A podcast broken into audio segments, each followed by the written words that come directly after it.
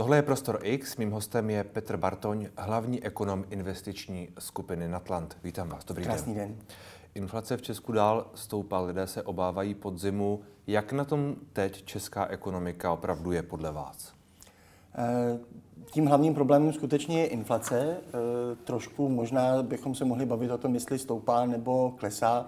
Tam záleží na tom, jestli to měří, za jak dlouhý úsek to měříme. Hmm. Uh, ona stoupá uh, v tom ročním vyjádření jenom kvůli tomu, že ty vysokoinflační měsíce uh, teďka jdou do toho výpočtu a vypouštíme z toho výpočtu uh, ty nízkoinflační. Ale když se snažíme podívat na ty nejaktuálnější uh, údaje o tom, co dělali v posledním měsíci ty ceny, protože ty ceny můžeme měřit stejně tak za, za jeden měsíc, tak tam ta inflace klesla. To neznamená, že ceny klesly, no, ale... Inflace ale, neklesla, rychlost klesla. Ne, ne, inflace klesla. Inflace, inflace klesla? je rychlost růstu cen. Ano, ano. To znamená, neklesly ceny, klesla inflace, to znamená rychlost růstu toho cen, mm-hmm. tě, těch cen jako takových.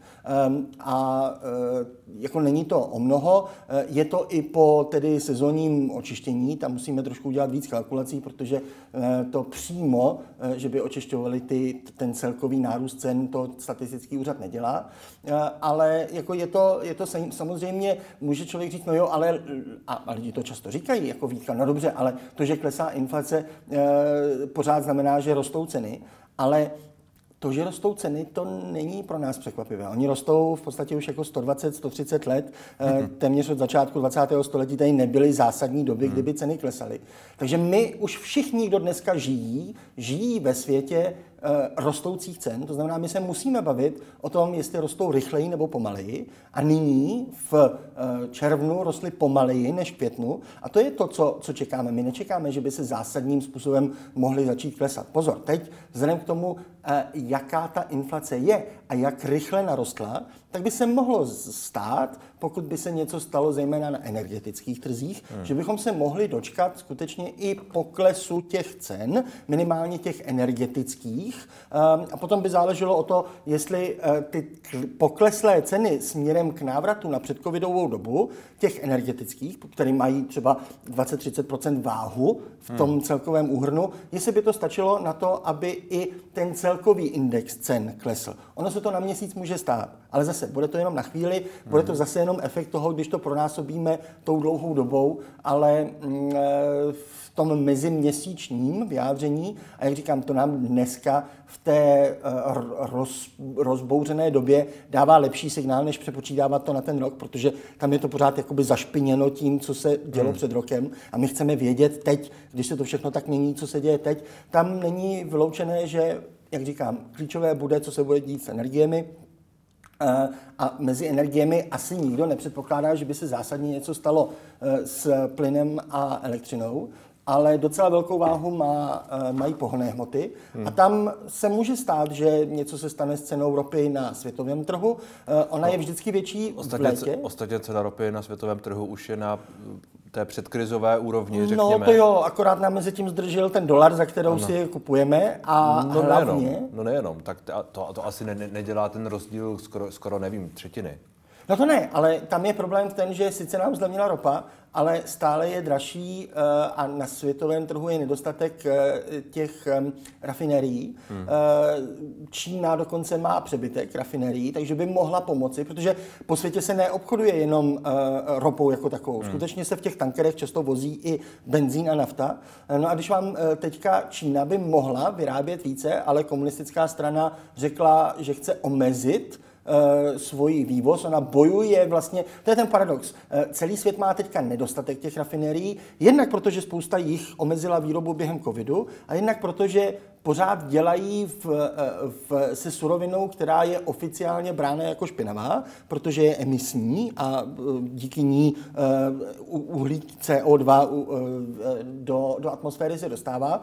Proto tady byly dlouhodobě znevýhodňovány ty rafinérie, proto jich dneska je nedostatek. No a ta Čína, která by mohla pomoci tomu světu, tak má volnou kapacitu v těch rafineriích a komunistická strana ji omezuje. To znamená, sice nám klesla ropa, ale zvýšily se na dvoj až tři, trojnásobek eh, ty takzvané marže eh, nikoli pumpařům, kteří to vždycky schytávají, protože každá vláda řekne, to jsou ti oškliví pumpaři, eh, ale musíme jít trochu nahoru po tom řetězci a je to hlavně dneska u těch, u těch rafinerií. Mm. Takže ale kdyby se tohle podařilo nějak to a můžeme čekat s koncem sezóny, ono vždycky ceny benzínu a nafty jsou vyšší, když je na severní polokouli léto protože severní polokoule má, řekněme, 80% hmm. Světového HDP, no a když je léto, tak se víc vyrábí, my jsme takový jakoby mravenci, kteří se vždycky zrychlí, když na ně svítí sluníčko, eh, lidé více cestují, je větší spotřeba celosvětová, než když je v létě, když je léto na jižní polokouli. Eh, no a léto za chvilku skončí a můžeme čekat i tam pokles, té, další hmm. pokles cen té ropy. Čili eh, může klesat ropa? Může klesat může ropa klesat cen, a pokud klesne ropa o víc, než o kolik zdražily ty rafinérie, hmm. Plus efekt dolaru, eh, tak eh, a mm, eh, poslední dny zase, víme, že dolar si stoupal, ale poslední dny zase začal, začal klesat, částečně protože vůči euru začal ztrácet, protože euro už se konečně odpoutalo k myšlence, že by zvýšilo úrokové sazby a zítra s největší pravděpodobností tedy Evropská centrální banka po dlouhých letech hmm. se začne přibližovat k nule, ale ze spodu. Jo, to je ten paradox, že my jsme teďka na minus 0,5, eh, zítra možná se to zvýší na minus jedna čtvrtina a možná, pokud skutečně budou odvážní, tak to eh, zvednou až k nule hmm. tu úrokovou sazbu. K úrokovým sazbám se dostaneme, když se vrátím zpátky k té původní otázce, tedy to, že za červen vzrostla meziměsíčně inflace o 1,6% bodu, zatímco ten předchozí měsíc to bylo 1,8, tak. tak to už byl ten strop podle vás? No, to nemůžeme vědět. Víme, že to je platíčko. No to hezky vychází od toho února, že to bylo 1,3, 1,7, 1,8, 1,8, takže to hmm. vypadá, eh, jako by to, to březen, duben, jako bychom, bychom bylo skutečně ano. na vrcholu. A v červnu už to je na 1,6, čili ten kopec začal klesat ale my nevíme, jestli to je skutečný vrchol kopce, anebo jestli to je nějaká náhorní planinka, hmm. a že jsme chvilku šli do malinkého sedlíčka a zase můžeme jít nahoru. To prostě naše křišťálové koule nejsou dostatečně bude, bude záležet na energiích, bude záležet na tom všem. Kam až podle vás může ta inflace růst? Můžeme se zastavit u 20 nebo je, je možné, že to půjde ještě víc? Zase, vy to vypočítáváte v tom, v tom ročním. Mezi, meziroční, ano. A my se nemůžeme no, nemůžeme, ne, eh, nikdy neříkejte nikdy, ale je téměř nemožné, že bychom zůstali za celý rok 2022 pod 20%. My se musíme dostat na to, i když by teď se inflace spolovičněla hmm. na tu červnovou, ta byla, jak říkáme, 1,6. Kdyby šla na polovinu už teď od července a zůstala na polovině do konce roku, tak stejně v tom ročním úhrnu naroste, protože nám tam budou přibývat ty výše inflační než loni. Takže to, to je jenom matematická. Jo? Čili my teďka vlastně paradoxně nám ta roční vyjádření inflace, které stále slycháme z médií. Já se, já se omlouvám. Přece eh, čím dál půjdeme v tom roce, mm-hmm. v tom loňském roce, tím bude, tím bude ta inflace, protože tam už ta inflace začala, začala růst. Ano, ale ta dnešní je pořád vyšší. o něco vyšší než ta loňská. Ano. Vždycky nahrazujete ten uh, současný, nebo ten minulý měsíc nahrazujete tím současným. Mm. A pokud ten, který vám do toho výpočtu nově skočí, je vyšší v tom měsíční inflaci, než ten, který vám vypadne, hmm. tak halt to, to celkové roční vyjádření vám, vám naroste. Hmm. Ale skutečně, eh, já jsem si dělal modelaci, eh, kdy jsem počítal teď za půl roku, eh, kde jsme, jsme zhruba na 13% od začátku roku. Ty zbylý 4% jsou kvůli tomu minulýmu roku, a když to vezmeme od ledna, tak kumulativně narostly ceny zhruba o 13%. A skutečně jsem dával, pokud by teď už ta měsíční inflace nenarostla, tak to roční vyjádření vyroste až e, přes 26%, nebo někde 25% zhruba. Mm-hmm. Um, takže, takže tolik může být roční inflace, těch 25%. Pokud by se teď zůstala taková, jaká je, tak jsme mm. za ten celý rok uh, na 25% a jsme v případě, uh, kdy vlastně bude růst jenom to roční vyjádření, ač ta měsíční inflace už mm. nebude zrychlovat. Ale to se, to se ale bavíme spíš o matematice a technikáli. No ale, ale to je důležité, protože vy potřebujete vědět, co se děje teď. Hmm. To znamená, my jsme odsouzeni k tomu, aby to roční vyjádření rostlo, i když bude inflace klesat. Jak říkám, i když by klesla na polovinu, a do konce roku by zůstala na té polovině, tak se k těm 20, 20% dostaneme. To znamená, hmm. skutečně, eh, eh, já nevím, jako máme z historie zvyk měřit to za ten rok. Ono to dává smysl, protože za ten, ten rok, když to měříte, tak jednak jsou to rozumnější čísla v normální době, protože jinak v té měsíčních eh, my jsme se pohybujeme 0, něco a to se jako blbě počítá takže eh, to je jeden důvod, proč se obecně používá ta roční. Druhý důvod je, že ta měsíční má problém v tom, že ona vám často skáče. A nechcete se podle ní. A za ten rok ono se to vyrovná, ten cyklus. Hmm. To znamená, v normálních dobách, kdy se tak moc během toho roku e, ta inflace nemění, kdyby tady byla ta dnešní 17% e, už rok, a tím pádem každý měsíc by zhruba narostla o jednu dvanáctinu těch 17%, neřeknu ani popel, mě jsme to dál na ten rok ale ta dnešní 17% je dána tím, že eh, máme půl roku relativně nízkého růstu a dnes, když přepočítáme tu poslední červnovou, kdybychom ji přepočítali na to, kdyby pořád byla inflace celý rok, jak byla to v tom červnu, tak jsme zase na těch 24-25%. Hmm, hmm. A to je právě ten problém. Rozumím. Eh, je pravda, že podle, podle části expertů eh, část podnikatelů zdražuje víc, než by musela že se do toho propisují některé jiné, jiné tlaky. Obdivuji řekněme. ty experty, kteří vědí, o kolik musí někdo zdražit. Uh, Jinak se ptám, podle, podle vás se ne, neděje to, že by někdo zdražoval víc, než je nutné a že by nějakým způsobem využíval té situace a tak dále? Uh, já nemůžu tady mluvit za všechny podnikatele. Samozřejmě někdo může zdražovat víc, než mu zdražily náklady. To předpokládám, že, že uh, je ta referenční hmm. měřítko, kterým to tím lidem měří ale zase eh, je těžko říct, nakolik to je skutečně zneužití své síly a nakolik to je jenom to, že eh, nám tady vzrostly nejenom náklady, ale i nejistota. A eh, jakýkoliv podnikatel, to je vlastně, on to má v popisu práce. Tak jak koloťuk má v popisu práce ťukat na kola od vagónu, jestli nejsou prasklá, tak podnikatel má v popisu práce nakládat s rizikem. To znamená, když to vyjde, tak se vydělá, když to nevíde, tak má ztrátu a musí ji nést jakoby z vlastního. Eh, kdykoliv se vám na trhu zvýší nejistota, tak vzrostou ceny. To platí eh, pro spotřební zboží, to platí na trhu eh, aktiv, takzvaně když se obchoduje s, s akciemi nebo se zlatem. Tam to zase platí, že ten trh je jakoby pro toho uživatele dražší kvůli té ceně toho, té nejistoty. Takže nemůžu říct, že někdo toho určitě mohl využít a v zásadě bude záviset zejména na tom, jak jaká míra konkurence v tom konkrétním trhu bude. Protože to je jediné. třeba o potravinářství. No a přesně na to narážím. Jo? Čili my bohužel máme jedno z nejméně eh, konkurenčních, na tom vnitřním trhu, na, eh, konkurenčních vůbec v tom zemědělském sektoru, jak se říkalo, takový zemědělsko-potravinářský komplex celý, hmm. tak máme bohužel celkem velkou dominanci velkých firm a když ten, na tom trhu působí Eh, čtyři firmy velké versus 400 malých, tak logicky ta cenová konkurence, která je naší jedinou obranou proti tomu zvyšování těch cen, eh, tak potom na takovém trhu je menší. A je pravda, že eh, v tom zemědělství například Evropská unie, když dělala klasifikaci pro potřeby společné zemědělské politiky, když si jako rozdělovala země podle toho, jak velká je průměrná farma nebo zemědělský podnik, tak udělala tři skupiny, malé, střední, velké, a pak musela udělat čtvrtou skupinu, obří, a v té skupině je jenom Československo.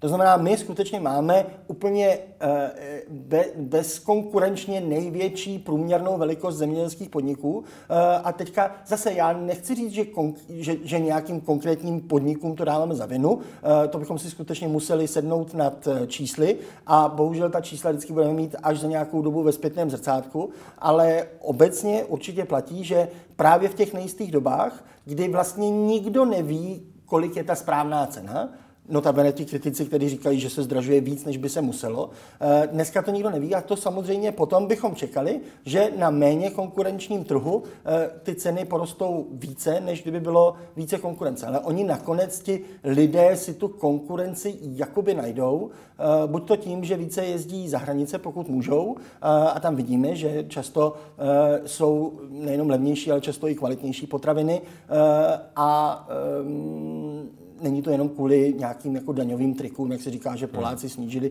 Ono to často platilo už, už v tom Polsku i před tím snížením eh, eh, té, té spotřební daně, nebo prostě daně z přidané hodnoty uvalenou na tu, na tu spotřebu. A takže částečně se lidi přizpůsobují, a nebo volí ty supermarkety tady v Česku, který mají větší podíl těch zahraničních výrobků. Hmm. Uh, pokud se bavíme o inflaci, víme teď víc o tom, nebo vy máte nějaké přesvědčení o tom, kde jsou příčiny? Může za to uh, Putin a válka, může za to Česká národní banka, může za to Andrej Babiš a jeho, uh, řekněme, expanzivní politika v tom minulém období?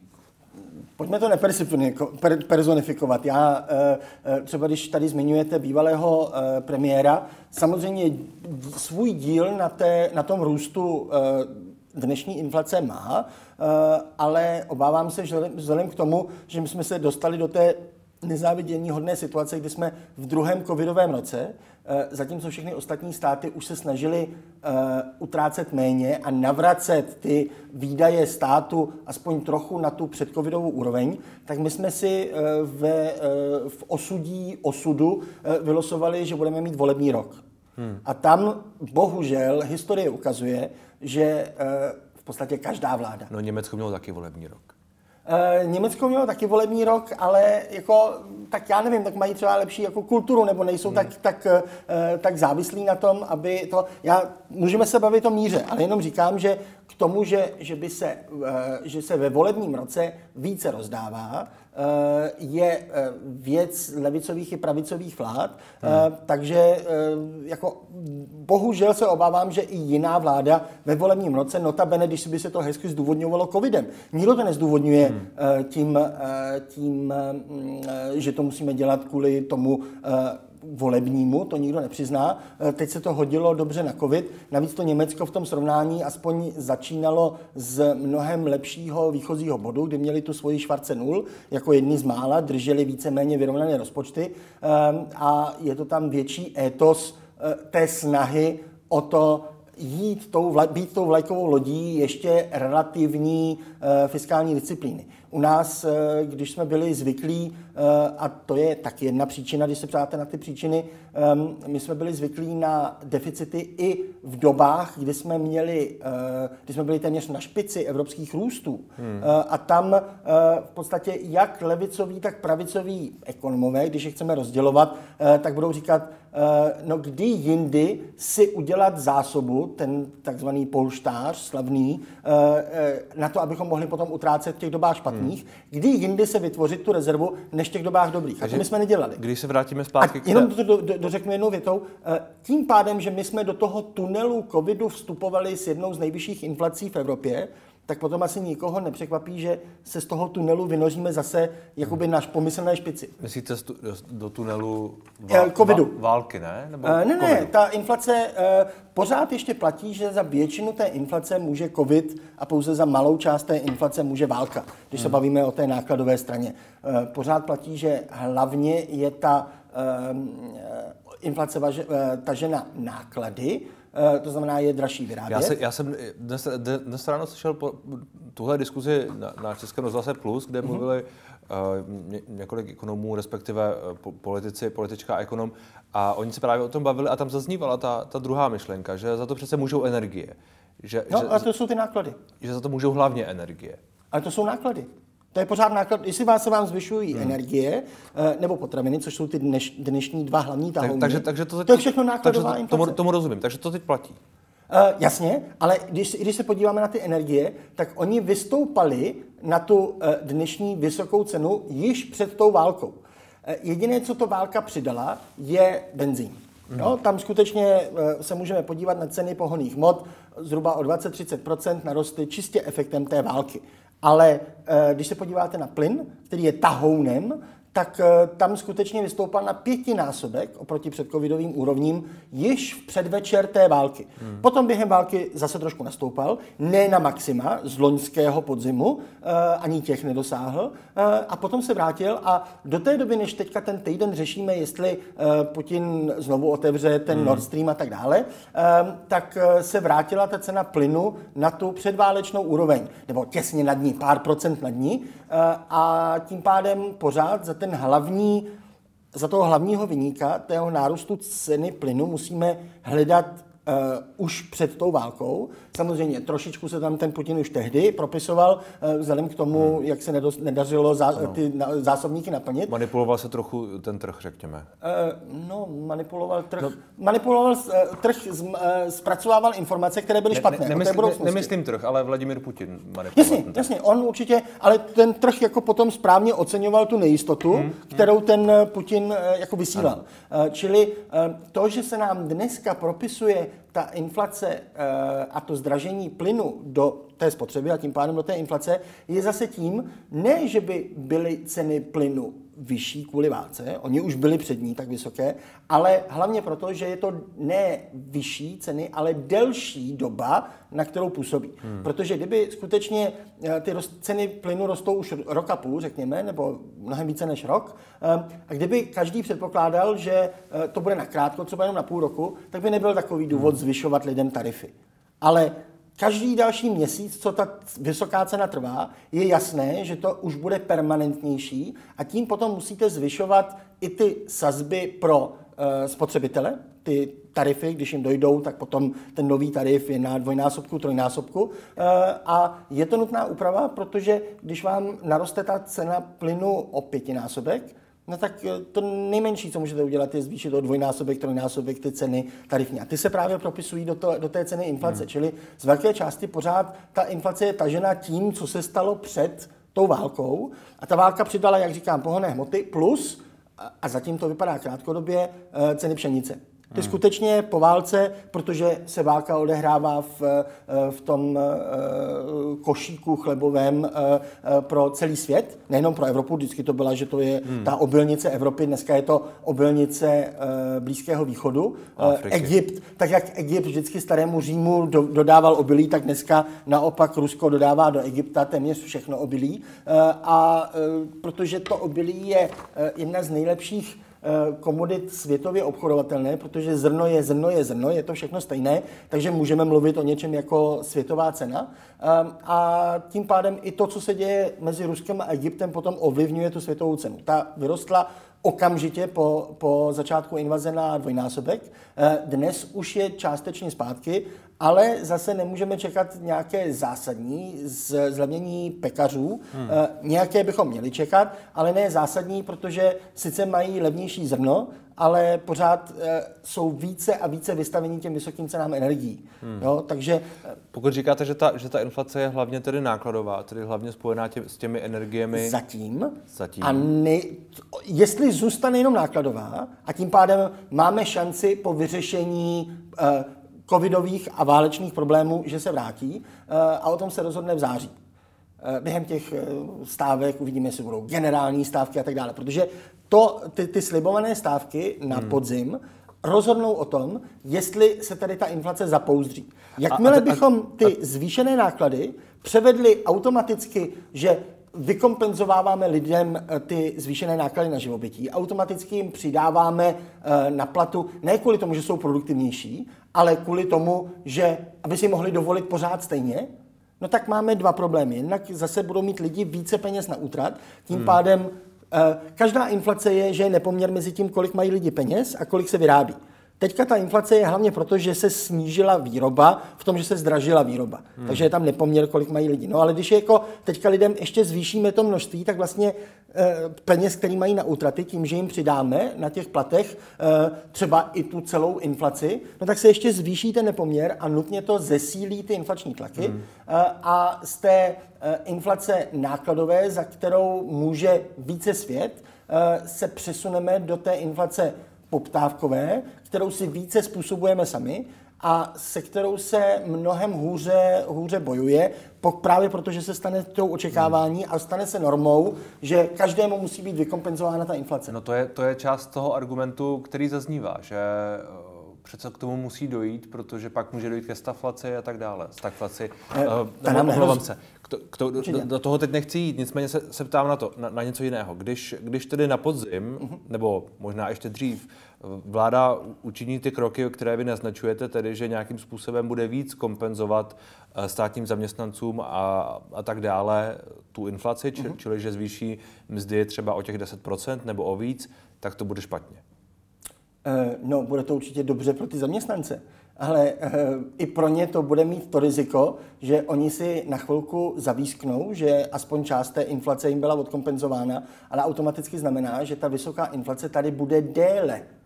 A zase, e, strašně záleží na tom, s kým hovoříte. Určitě je tady spousta e, chudších lidí s nízkými příjmy, pro které je to skutečně téměř existenční otázka, eh, kdy musí volit mezi jídlem, eh, eh, v zimě budou muset volit mezi, aby nezmrzli v uvozovkách a proto je to skutečně, skutečně zásadní otázka, proto veškerá pomoc by měla být co nejcílenější, ale to se obávám, že to plošné zvyšování platů a případně mest v soukromém sektoru, eh, tomu nijak nepomůže, protože často tomu chudšímu eh, ani těch 10% zvýšení toho jeho nízkého platu eh, nepomůže, protože mu náklady stouply na energie a na, na potraviny, řekněme, o 30%. Takže jako těm nepomůžeme dostatečně a spoustě ostatních lidí pomůžeme, i když by oni tu krátkodobou vyšší inflaci byli schopni pokrýt už třeba proto, že tady dlouhodobě ty mzdy rostly mnohem více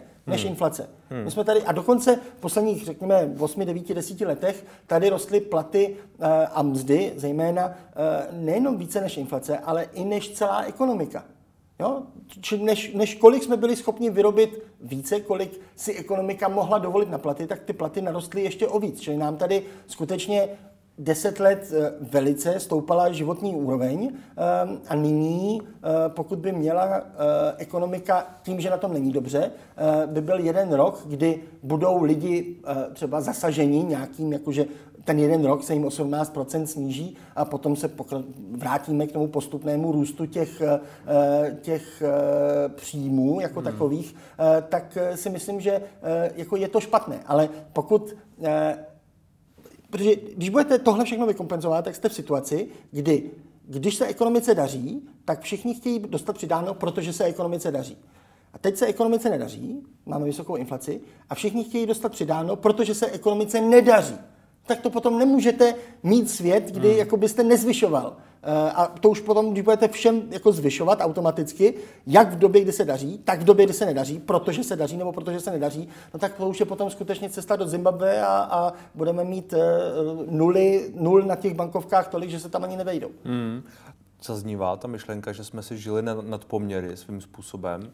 Uh, což samozřejmě je trošku jako kontroverzní. Zase nikdo nedokáže naměřit, co je na poměry, ale je pravda, že, že tady rostly ty příjmy, jak jsem říkal, víc, víc, víc než, než bychom ekonomika. čekali, ale zase já, já, já eh, neznamená to, že někdo někoho přeplácel, je to daný tím, že jsme tady měli dobře šlapající ekonomiku a prostě nebyli lidi. A jakmile nebyli lidi, no tak jim musíte zaplatit víc. Já se chci zeptat na něco jiného. Já se chci zeptat, jestli tedy teď to mají lidi víc prostě vydržet. Uh, inflace je, uh, je hrozná v tom, že skutečně jde v podstatě o akt uh, konfiskace. Uh, každému, kdo má jakékoliv úspory, tak ten systém veme v dnešním roce pětinu těch, těch úspor jako takových, protože se znehodnotí. A to má jako mnohem větší sílu než často e, i třeba nárůst nezaměstnanosti jako takový, protože ta inflace působí na všechny. E, kdybychom tady měli nárůst ne- nezaměstnanosti z dnešních nějakých 3%, necelých, e, na třeba 6%, no tak se to ta nezaměstnanost jako taková se dotkne těch 3% hmm. a ne 100%. Jo? Čili ta, to, to působení na naše životní standardy skrze inflaci je obzvlášť zákeřné v tom, že se skutečně týká všech eh, a ten nejlepší způsob, eh, jak se přizpůsobit, a platí to třeba i pro ty energie, tak jak dneska my si už dnes můžeme eh, rozhodnout o tom, jestli tu zimu vydržíme, jestli dojde plyn nebo nedojde plyn, tím, že už dneska budeme s tím plynem šetřit, tím pádem to rozložíme v čase, no tak tím samým způsobem my ten, doufejme všichni, ten jeden, maximálně rok a půl té zvýšené inflace, bude dobré ten náklad rozložit v čase, eh, že částečně to zafinancujeme eh, tím z těch našich úspor, které jsme si vytvořili, z těch vysokých příjmů a částečně to potom z toho druhého konce budeme, eh, budeme dotovat, jakoby vezmeme trošku z té budoucí spotřeby a tím si vykompenzujeme ty náklady na tu, na tu současnou. Ale zase tak, jako bychom měli teď snížit naši spotřebu plynu, pokud kdokoliv může, aby nám víc vydržela na tu zimu, tak čím více dneska se budeme snažit to vybrat tu zatáčku, tím, že si o něco snížíme ten životní standard, o to dříve skončí ta vysokoinflační doba. Protože dneska, jak říkám, s těmi energiemi prostě nikdo, ani stát, ani centrální banka s těmi cenami energií zas tak moc nezmůže. Hmm. Ty jsou prostě vysoké na celém světě, zejména v Evropě. Hmm. A nemá cenu se tady teďka bavit, že jsme měli eh, v minulosti změnit evropskou energetickou politiku. To je, to je nesmysl, že bychom něco takhle zvládli. Eh, ale tak, jak eh, dneska, jak říkám, naděje je, že aspoň ta inflace není zapouzdřená, a může se snížit, jakmile se něco stane s energiemi a aspoň částečně a s, tím, s těmi potravinami. Eh, navíc nám nastupuje sezóna, takže už z toho důvodu měli klesat. Či, čím víc budeme... Tak potřebujeme předejít tomu, aby ta inflace se tady zapouzdřila. zapouzdřila. Čím víc budeme šetřit, tím, tím dřív to skončí, říkáte. Uh, no, uh, určitě, ale hlavně ta motivace šetření, to je hrozně těžké někomu říct, aby šetřil kvůli tomu, že uh, způsobí nějaký jako všeobecné blaho tím, že sníží no. inflace. To každý řekne, no jo, ale tamhle soused si kupuje dál a tím pádem já nic ne, ne, ne, nezměním. To je právě problém často té koordinace, že kdybychom se mohli nějak domluvit, Eh, že si všichni jakoby uřízneme 10% z té spotřeby, tak bychom toho dosáhli, ale eh, bude tam problém toho černého pasažera, že každý chce být tím, hmm který bude ten jediný, kdo si nesníží tu spotřebu a všichni ostatní si sníží tu spotřebu a tím pádem sníží tu inflaci. A, ale tohle není ten případ. Eh, to naše šetření nejenom, že bude přispívat ke snížení těch inflačních tlaků a jejich hlavně zkrácení, protože jak říkám, dneska bojujeme hlavně o tu délku, ale hlavně tím, že ušetřím, mám mnohem větší šanci, že mě ty peníze nedojdou. To není, tam není ta nekompatibilita za to, že tím, že budu šetřit, tak dělám to veřejné blaho, snížení inflace. Tím, že trošku snížím svoji spotřebu, tak dělám i to soukromé blaho, že mě potom nedostihne, kdyby, nedej bože, inf, uh, uh, ceny energií dále rostly, uh, takže mě nedojdou ty peníze a nedostanu hmm. se skutečně do bídy, protože zase rozložím tu zimu, která nás čeká, už v čase. A tím, že snížím spotřebu, tak budu mít víc peněz na tu zimu uh, a nikdo neví, jaké budou ty ceny v zimě skutečně. No, když se budeme mluvit teď o té zimě potenciální, co se tedy stane, pokud eh, teď je ten plyn zavřený, uh-huh. bavíme se o Nord Streamu 1, ano. když se tento plyn eh, nespustí znovu, uh-huh. což je podle všeho relativně pravděpodobné, ta očekávání jsou různá podle toho, s jak optimistickými Spíš lidmi. jaký máte model vladaře. A pokud máme model vladaře, že on schválně dělá věci nečekané, hmm. tak vlastně je dobře, čím více čekáme, že to neotevře, tím on větší bude mít motivaci já, to já, otevřít, já mám pocit, aby že právě ano, jako otočil ano, tou kudlou. Ano, já mám pocit, že teď čekají, že se to neotevře, tím pádem by se to touto logikou otevřít ano, asi mělo. Pokud přijmeme model vladaře, eh, že on schválně dělá to, co se jako jsou nečekané hmm. věci, tak ano, doufejme a vyhlašujeme ještě více v pořadech jako toto, že to neotevře, protože tím zvyšujeme pravděpodobnost na to Nevím, se Ale kdyby se to, ať už to dopadne jakkoliv, kdyby skutečně to zavřel, tak bude otázka, eh, za současného stavu naplnění těch hmm. Eh, zásobníků bychom tu eh, zimu nepřečkali na standardní spotřebě. Zejména průmyslu. Zejména, no ano, standardní spotřebě, to je ten paradox zase další, kdy ano, eh, na západě ty relativní spotřeby toho plynu v běžné, v průměru toho roku jsou, že třetinu spotřebují domácnosti na vaření eh, teplení, eh, třetinu spotřebuje průmysl a třetinu spotřebuje energetika. My tady v České republice a obecně i na východě eh, Evropské unie máme tu výhodu, nevýhodu, že máme velice málo toho plynu spotřebováváno v energetice. My vlastně máme víceméně jenom jednu, jednu plynovou elektrárnu většího významu eh, a tím pádem je to, řekněme, půl na půl. Eh, a teď jde o to, co budete v případě, že by ty molekuly už začaly docházet, co vypnete jako první. A my máme ještě od komunismu, to si možná starší diváci e, vzpomenou na e, československém rozhlase, spolu s předpovědí počasí vždycky bylo, byla věta odběr zemního plynu i svítí plynu podle základního stupně číslo 3, nebo prostě něco. To, to, a to, to je ta stará že, stupnice. To myslím, že se stále občas, občas ozývá. Jo, to nevím. Jako, je, to, je to super, je to zase aktuální. A ta stupnice dává smysl, protože e, a, jako když dojdou ty molekuly, tak chcete uprioritizovat, aby nedošlo třeba e, plyn e, pro špitál nebo prostě pro hmm. zásadní věci, které jsou potřebnější. Takže to je plán, v jakém pořadí budou jednotliví odběratelé odpojování. Hmm. Problém je v tom, že tahle stupnice je dělaná pro krátkodobý problém.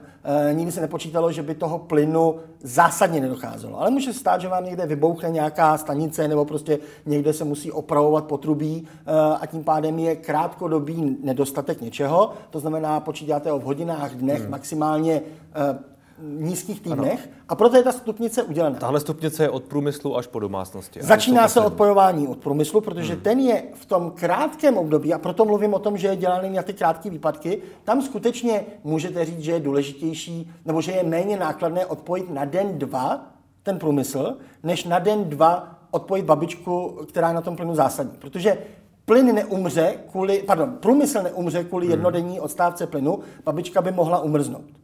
Proto je to důležité a je to správně nastavený pro ty krátkodobé.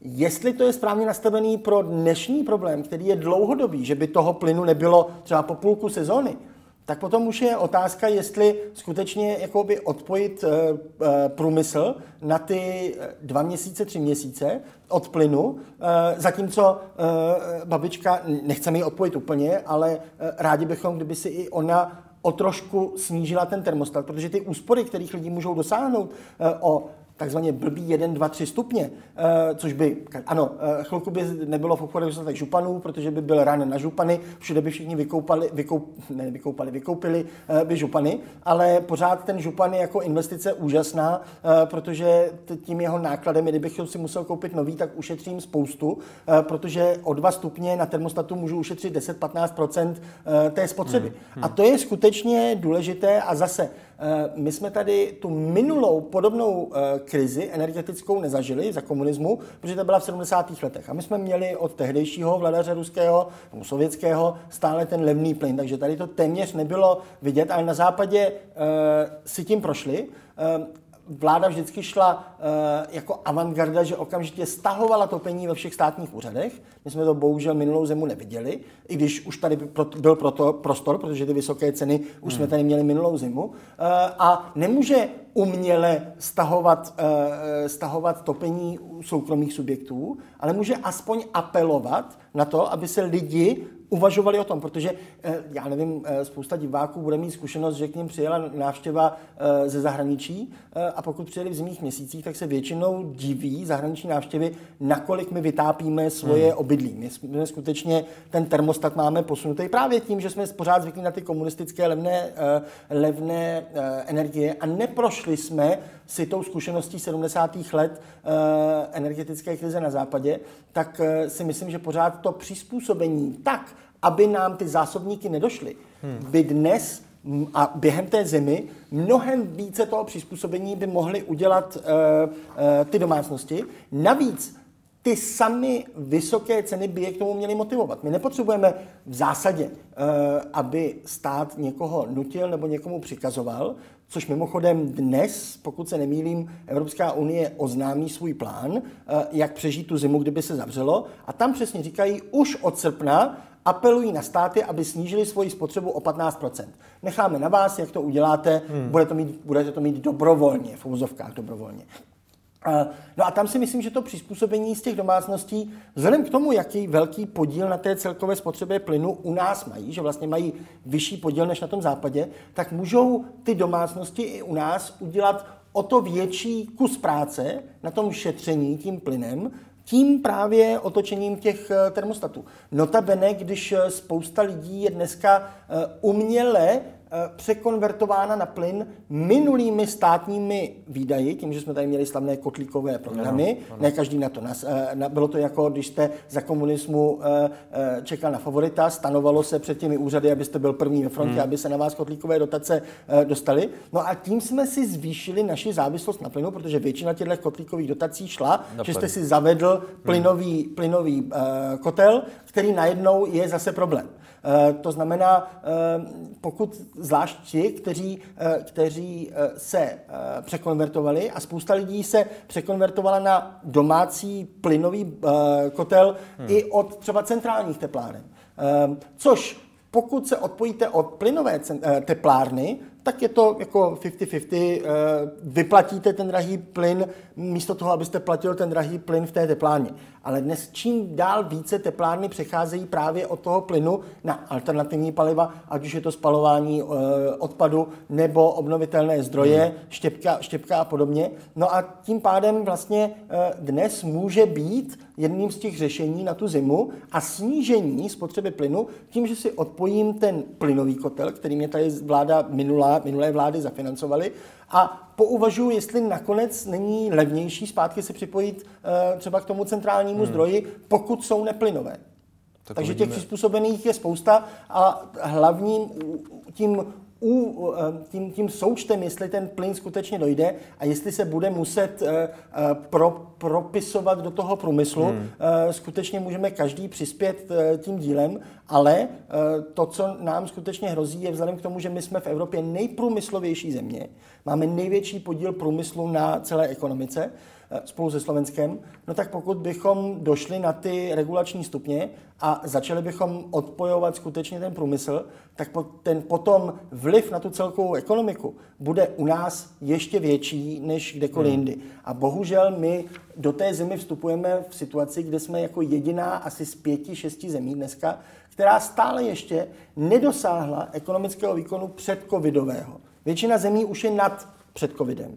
Ale my jsme toho ještě nedosáhli a teď ten propad by nám uh, hrozil uh, o to větší. Takže co víc můžeme udělat už před nástupem té skutečné hmm. zimy, tím si zmenšíme problémy v té zimě jako takové. Tak uvidíme, jestli to lidé udělají. Děkuji moc za rozhovor. Hezký den.